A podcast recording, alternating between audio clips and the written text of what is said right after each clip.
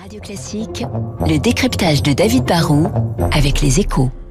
David, 2020 restera comme une année record pour la transition énergétique, Bah oui, en 2020, il n'y a pas eu que des mauvaises nouvelles, Guillaume. Pour la première fois l'an dernier, nous avons investi par exemple plus de 500 milliards de dollars dans la transition énergétique au sens large. Hein. Selon les chiffres de l'agence Bloomberg, on a misé 300 milliards dans les énergies renouvelables, mais aussi 200 milliards dans des formes de transport moins polluants, dans du stockage d'énergie ou dans l'hydrogène, entre autres. Au total, c'est 10% de plus que l'année d'avant, 2019, et c'est deux fois plus qu'en 2013.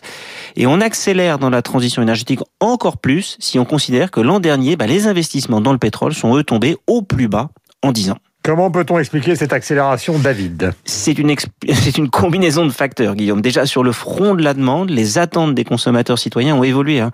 La pression politique et réglementaire sont aussi de plus en plus fortes. Et puis, les technologies arrivent à une forme de maturité. Le solaire, les éoliennes ont progressé. On peut donc financer des projets de plus en plus grands et potentiellement plus rentables. Du coup, bah, cela attire des investisseurs. On est peut-être rentré dans une forme de cercle vertueux. Guillaume, Guillaume. Est-ce que ça veut dire que le plus dur est fait sur le front de cette transition Non, on peut pas encore crier victoire car on parle là d'investissement dans des extensions de capacité. La vérité, c'est qu'on continue de produire et de consommer de plus en plus d'énergie. Euh, les nouvelles formes sont moins pelantes, mais ça règle pas tout. Hein. Le flux s'améliore, mais il y a encore un stock considérable d'énergie et de consommation qui contribue massivement au réchauffement climatique.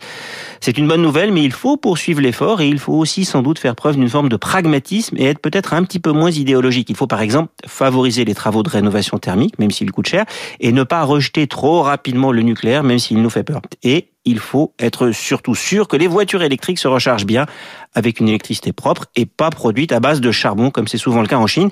Il faut donc se féliciter de ces bonnes nouvelles mais ne pas être trop naïf non plus. Merci David, 7h57 sur l'antenne de Radio Classique. Nous avons rendez-vous avec la météo et le journal. La rédaction est mobilisée. On va revenir sur cette affaire de confinement, sur ce tabassage effrayant donc euh, d'un jeune homme. C'est le journal de Lucille Bréau.